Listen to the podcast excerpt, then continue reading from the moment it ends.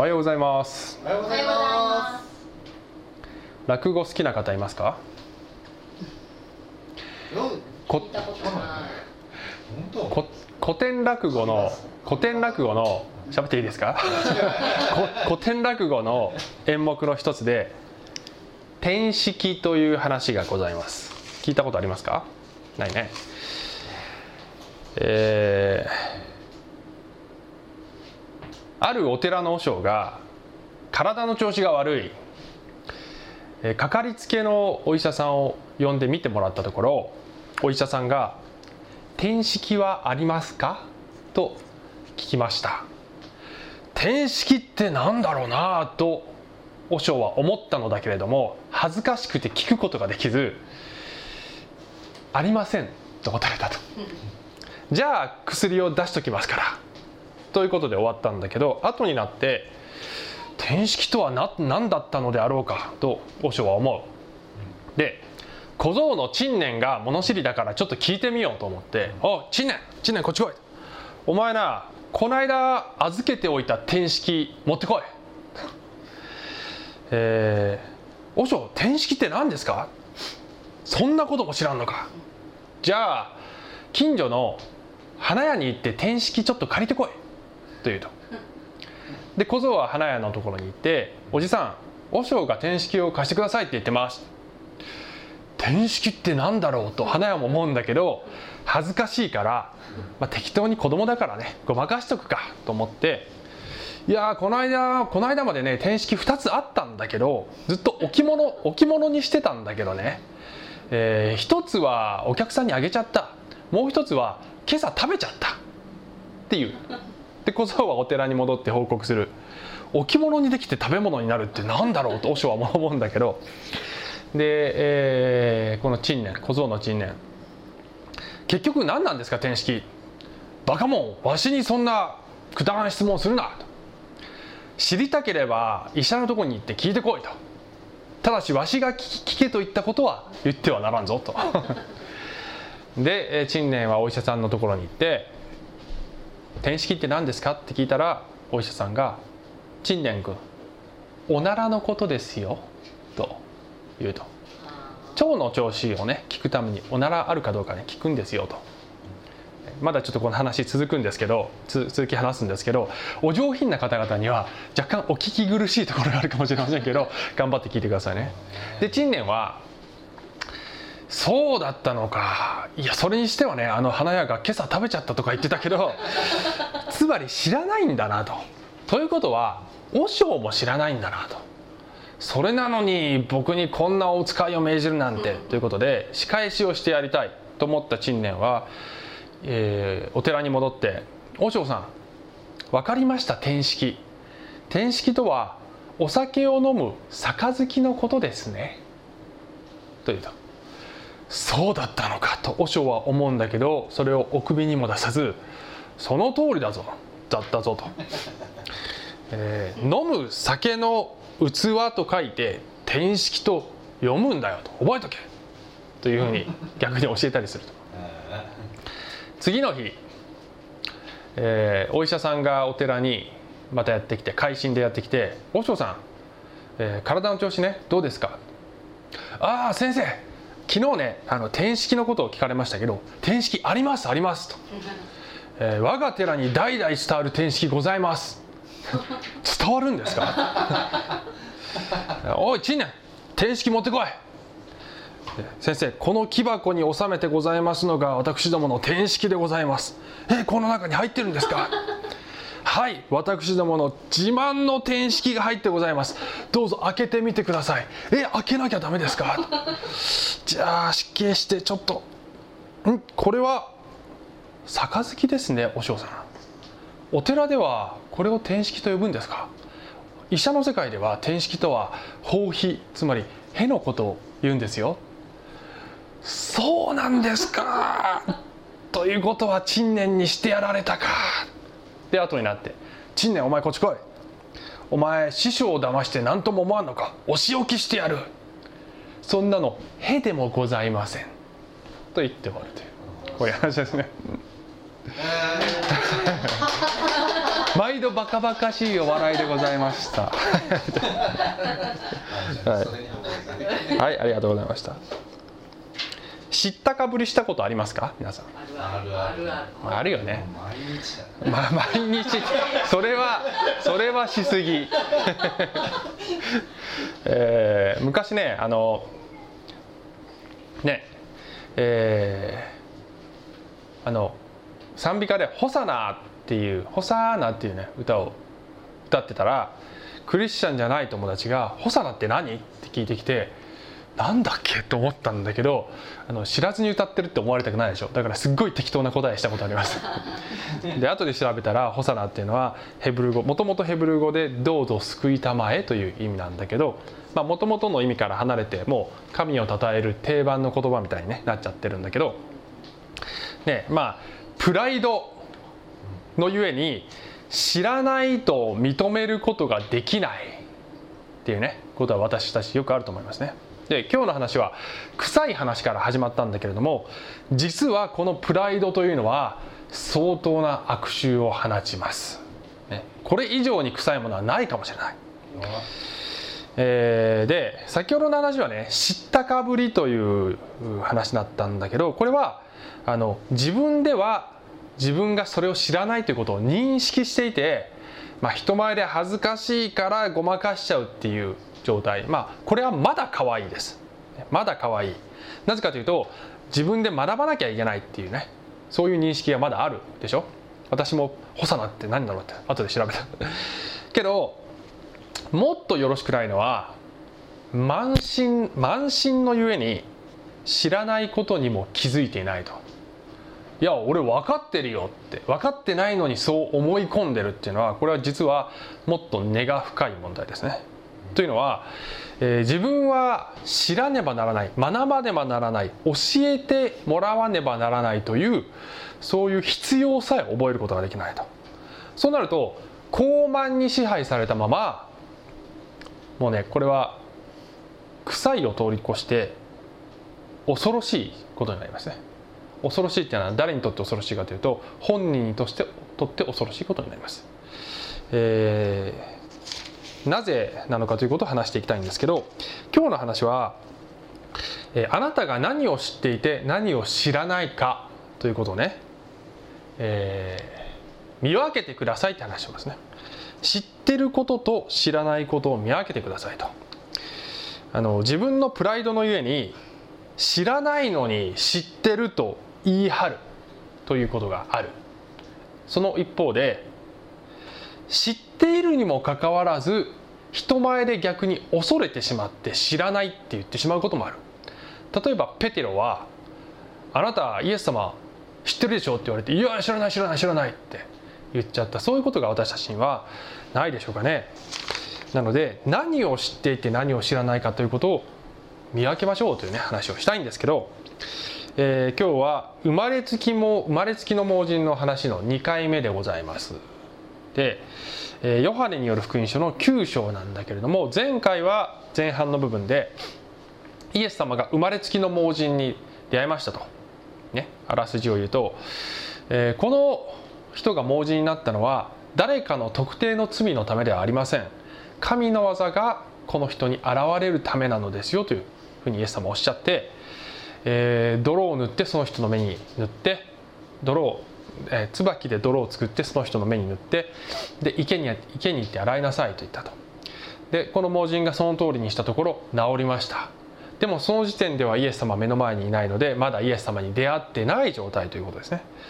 で、えー、周りの人たちは驚いて、えー、この人をパリサイ人、つまり当時の宗教的指導者たち、律法学者たちのところに連れて行ったところ、えーそのお前の目を癒したやつはね、安息日を守ってないから神から来た人ではないというふうに言うと。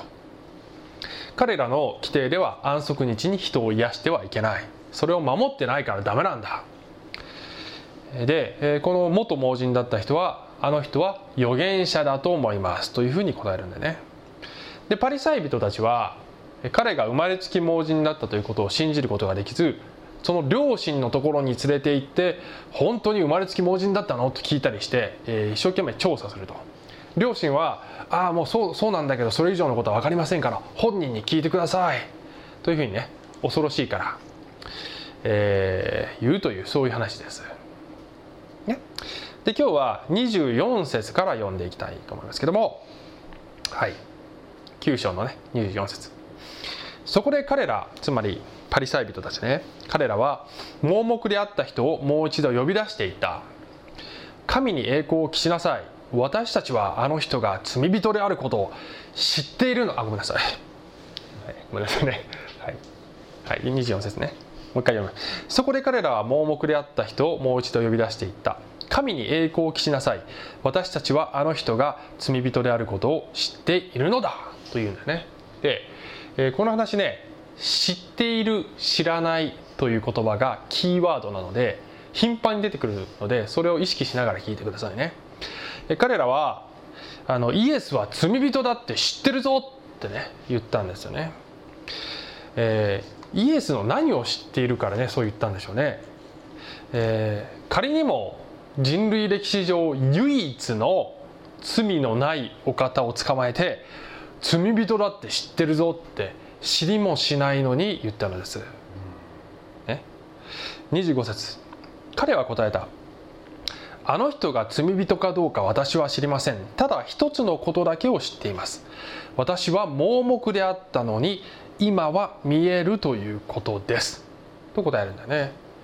この元盲目だった人は結構ね頭がいいんじゃないかなってね思いますね。えー、自分が何を知っていて何を知らないかということを明確に区別できてるんですね。そんなにたくさんのことは分かりませんと。だけど一つのことだけは分かりますというふうにね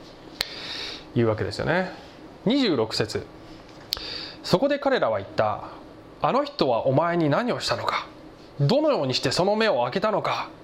彼は答えた。もうお話ししたのですがあなた方は聞いてくれませんでした。なぜもう一度聞こうとするのです。あなた方もあの方の弟子になりたいのですか。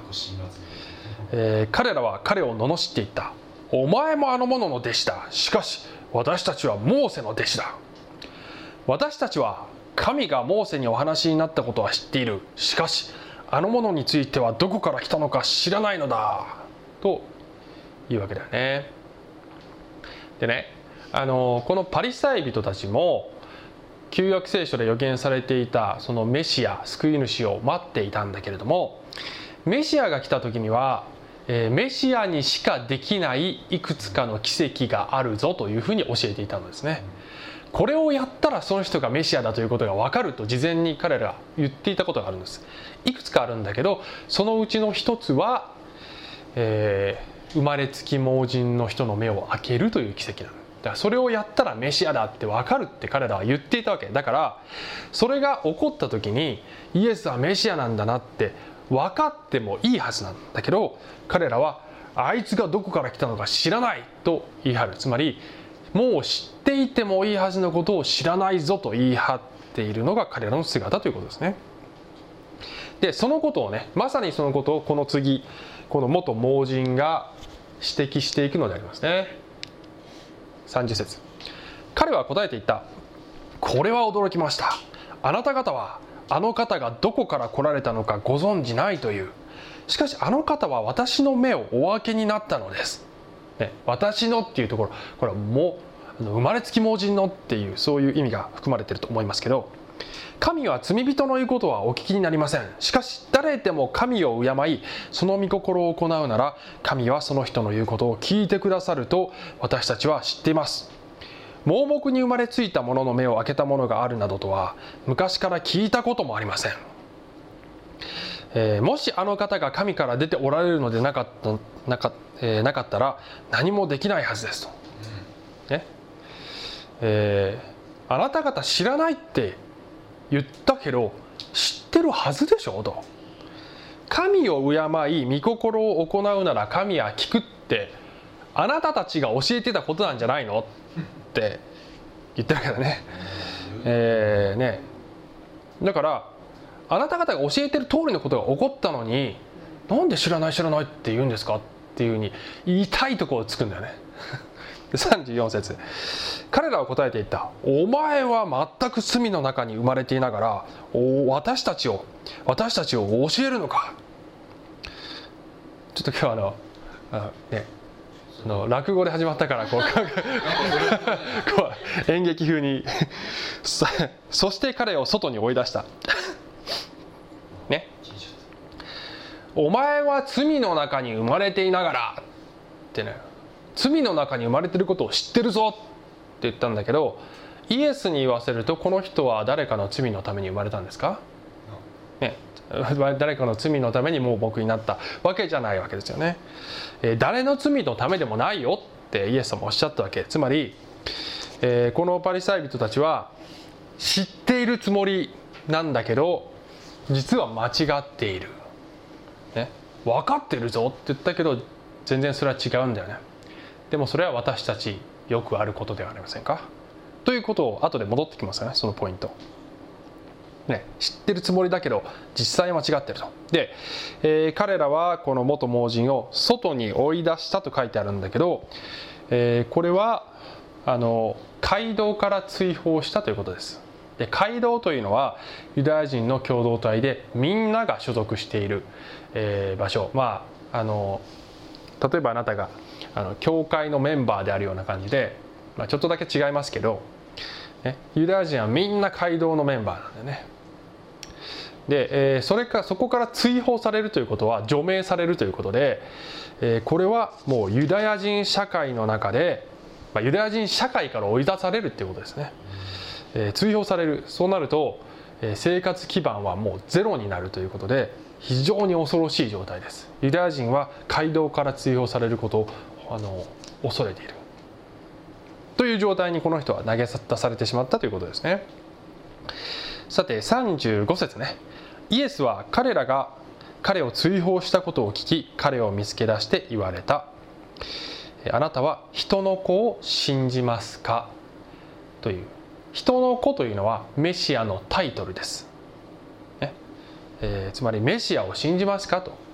さんじゅうろくせつ、その人は答えた。主よ、その方はどなたでしょうか。私がその方を信じることができますように、えー、さんじゅうななせつ、イエスは彼に言われた。あなたはその方を見たのです。あなたと話しているのがそれです。彼は言った。主よ、私は信じます。そして彼はイエスを拝した。だんだんとね、この元盲人だった人の目が開かれていくんだけど、この人はもともと肉体の目が盲目で、それをまず癒されましたと。だけど、えー、前回もね、先週も言ったんですけど、ここで起こっていることはもっと大きなことです。すなわちもともと霊的に盲目であったのがその霊の目が開かれたという、そういう奇跡がここで起こっているということです。で、それが実は肉体の目が開くよりももっと大きなことで、えー、それこそがまさに神の技がその人の上に現れたということのあの部分なんでね、それがもっと大きな部分なんですね。霊的な目が開かれるということね。で、さんじゅうはちせつで彼が主よ、私は信じますと言ってイエスを拝したっていうのは、これは信仰告白と礼拝をしたということです。それがすなわち人がクリスチャンになった時にすることです、ね、はい。さんじゅうきゅうせつ、そこでイエスは言われた。私は裁きのためにこの世に来ました。それは目の見えないものが見えるようになり、見えるものが盲目となるためです。パリサイ人の中でイエスと共にいた人々がこのことを聞いてイエスに言った。私たちも盲目なのですか。そんなことないでしょっていう、そういう、そういう質問だよね。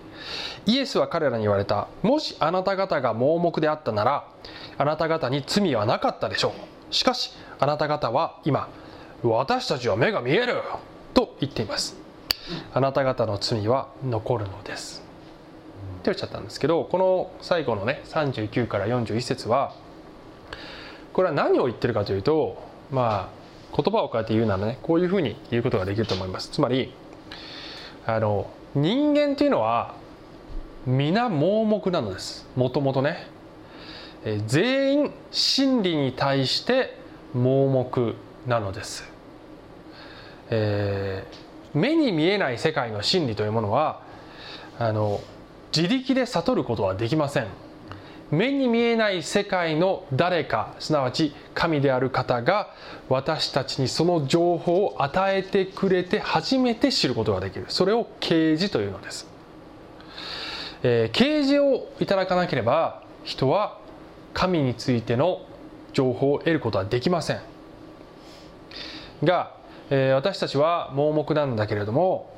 盲目なりにに種類の反応があるということです、ね、に種類の態度がある。一つは神の前に私には真理を悟る力などありませんのでどうぞお教えくださいと言って身を低くするという態度です、えー、神は高ぶる者を退け、えー、へりくだる者へりくだる者に恵みをもうというふうにね書いてますけども、私たちがへりくだる時に神はご自身のことを教えてくださるんです、えー、しかしながらいや神様のことは自分で分かってるというね、つまり盲目であることを認めない、そういう盲目は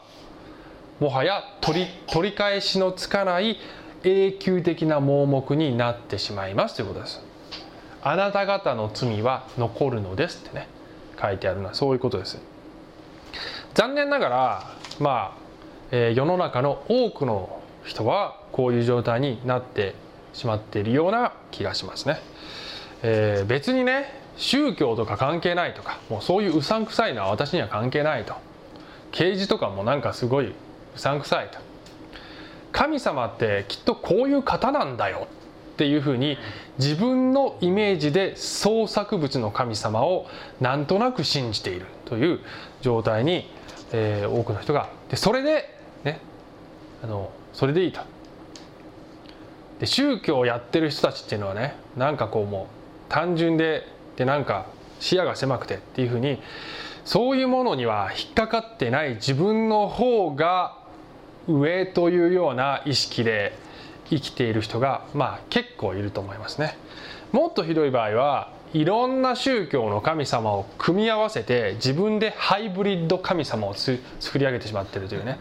いうことが結構あると思いますが、あなたはどうして神様がそういう方であるということを分かるんですか？自分自身で悟ったのですか？もしかしたらそれは本物の神様から見れば俺は分かっているぞという盲目の姿かもしれない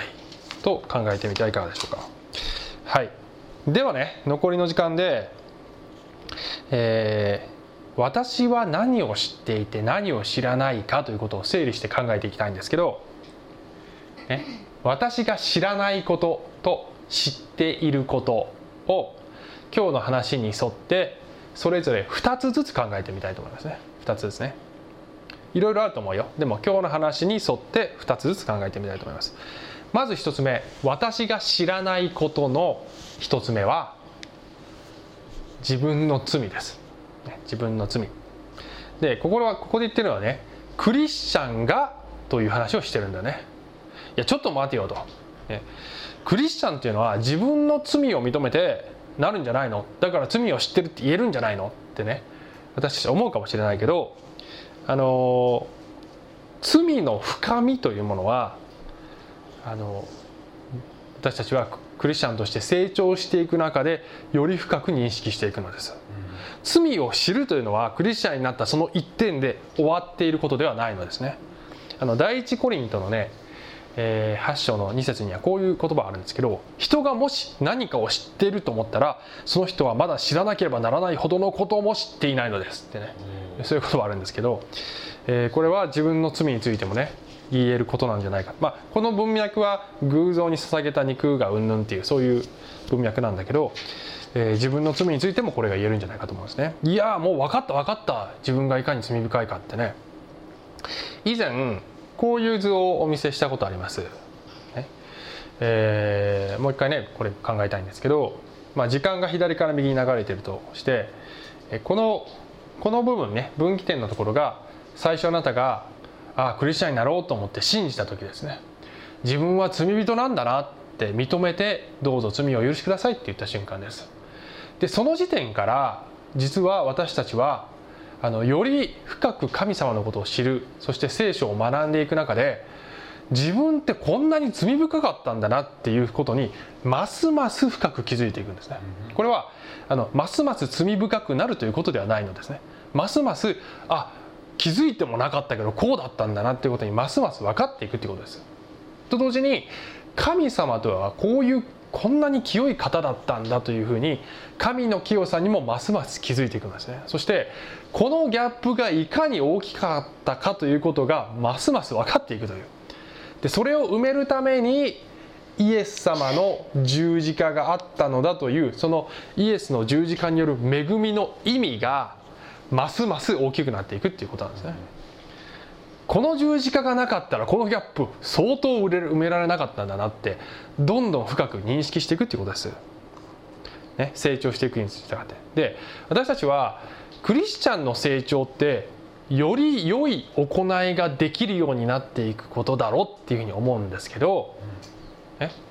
それももちろんそうなんですけど、ね、それももちろんそうなんですけど、おそらくそれよりもっと重要なことは、自分がいかに神から遠く離れていた存在だったのかということを深く認識して、恵みなくしてはどうしようもなかったのだということにますます気づくことによって、今日も神様私はあなたの恵みが必要ですというふうにへりくだるものになっていくことの方がはるかに重要だと思いますね、えー、その恵みによって私たちは良い行いというものもやっていく。自分の力じゃなくてね、神の恵みの力によって行動も変えられていくのです、ね、ところがね、私たちのプライドっていうのはあのゴムまりのようなものですって私表現してるんですけど、えーね、あのクリスチャンとして生活していくと、神様が私を砕いてくれて、ああ罪が分かったなっていう瞬間時々あります、ね、あって、えー、ああ本当に私は罪人だな、砕かれたな、砕かれたと思った瞬間に、すげえ俺って砕かれてるって、ね、俺罪が分かったよ、すげえな俺ってっていう風にあの次の瞬間高ぶってるってねつまりゴム針を床に落としたら一番低いとこに到達したと思った瞬間、次の瞬間もう反発して上に上がってきてるってね、そういう感じじゃないですか。そしていや私は本当に罪深いって分かったよ、だけどあそこのあの人は全く分かってないな、あの人はもっと悔い改めた方がいいよっていうねいうふうに人を裁き出すっていうことが、えー、ないでしょうかね、えー、なので、まあ、本当にねへりくだる状態にとどまるっていうことは本当に難しい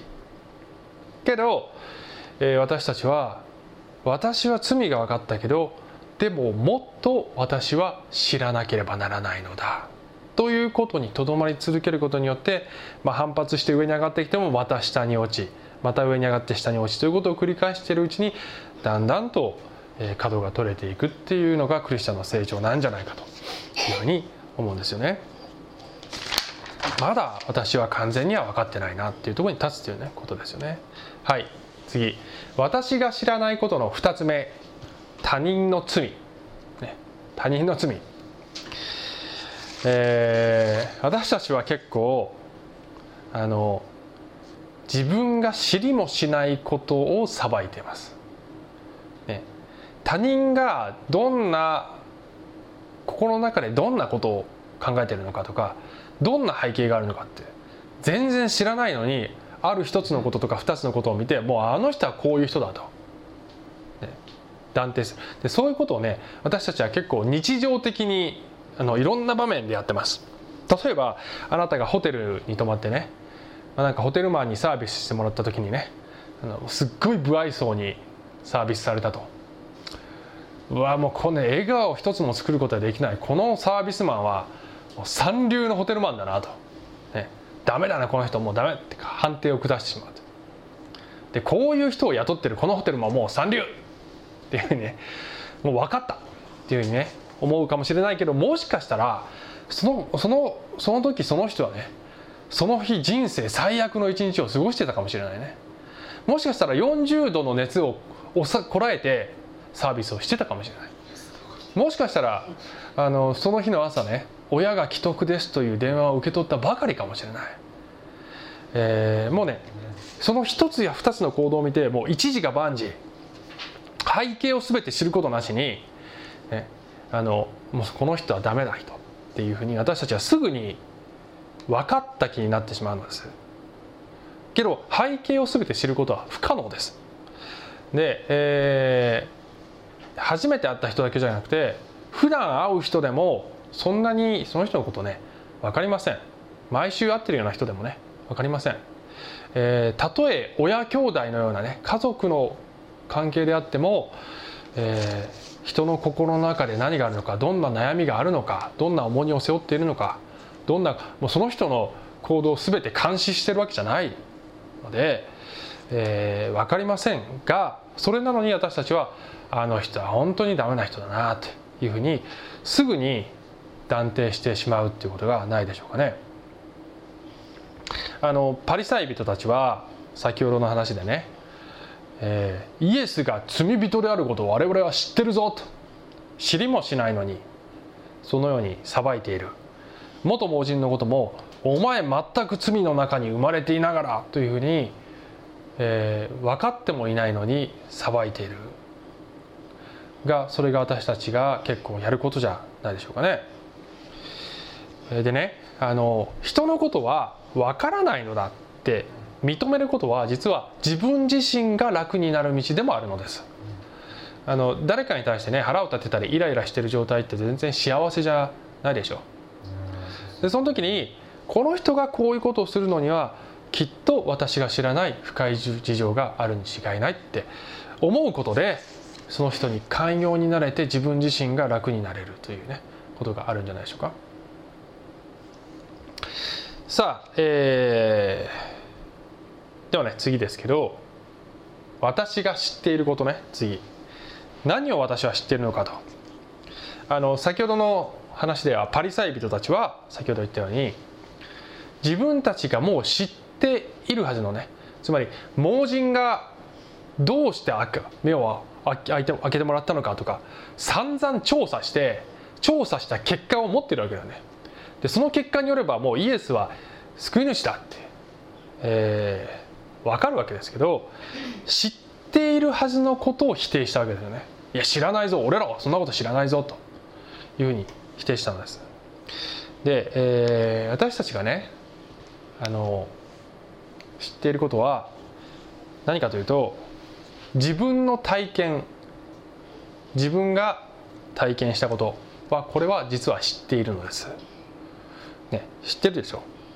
えっと元盲人は私は見えなかったけど今は見える、それだけは分かるっていうふうに言った。つまり自分が体験したことを語ったんだよね。でこれはね強いんですね。なぜかというと議論の余地がないからです。それは違うよって誰も言えないでしょ、だってその人が体験したことなんだから、ね、でねこういう証を私たちクリスチャンは世に持って世に対して持っているんですね。でそれは強力な武器なのです。あの話しておりますけどね、私最近、まあ、自分のいろんな体の不具合や不具合を治すために新しい治療を始めたんですよね。えーまあ、お医者さんの専門的な指導のもとで、えー、結構ねあのいろんな、えー、食事制限食事療食事療法を始めたんですね。サプリとかも取って、これを食べてはいけませんよ、これは食べてくださいねっていう、えー、そういうことをやったわけです。で、まあ、や, や, やり始めたんですね最近ね。でねあのこのお医者さんはあのニューヨークに住んでる一回も会ったことないで、インターネットでテレビ電話みたいな感じでね話しながら自分の症状を事細かに伝えて、ね、そのお医者さんもすごく細かく質問してくるね。転式はありますかとかそういう質問もあって、えー、詳しく伝えて、じゃあこういうふうにしましょうっていうふうに指導してくれてんだよね。でそういうその手のお医者さんっていうのは日本にもいくらでもいるわけで、何が悲しくてわざわざニューヨークの人と話をしなきゃいけないのかっていうと、えーまあ、そういう導きがあってね、つまり、えー、数年前までニューヨークに住んでいたあの私たちの友人家族がいて、今彼らは東京に住んでるんだけど、この間会ってきたんですよね。でその奥さんである人があのこのニューヨークのそのお医者さんにかかってね、えー、さんしゅうかんのデトックスをやって長年の頭痛が消えたんだよねって言ったわけだよね。でまあそのナオミさんって言うんだけどね、あのナオミさんといえばもう頭痛みたいな、そういうことを私たち知っていたので、あそう治ったのと。でその人があのそのお医者さんね、紹介すごくいいよ、紹介してあげるよって言ってくれて、まあナオミさんがね頭痛治ったんならやってみようかなって思うわけだよ。でねまあさんしゅうかんならできるかなと思ってお医者さんと話したら、最低いちねんはやってくださいって言われたんだけど、ね、そうだけどだけどその本人と初めて会ってね、あ初めて話してでこの人いいかもってね思ったわけです。結構いいかも、すごく信頼感があるって思っていちねんだけどやってみようかなって、まあ、思って始めたんだよね。つまりね、えー、例えばあのあなたがクリスチャンになって本当によかったなって言ったその一言がきっかけになって、えー、あなたの友達がまあいっかいぐらいちょっと聖書読んでみてもいいかなとか、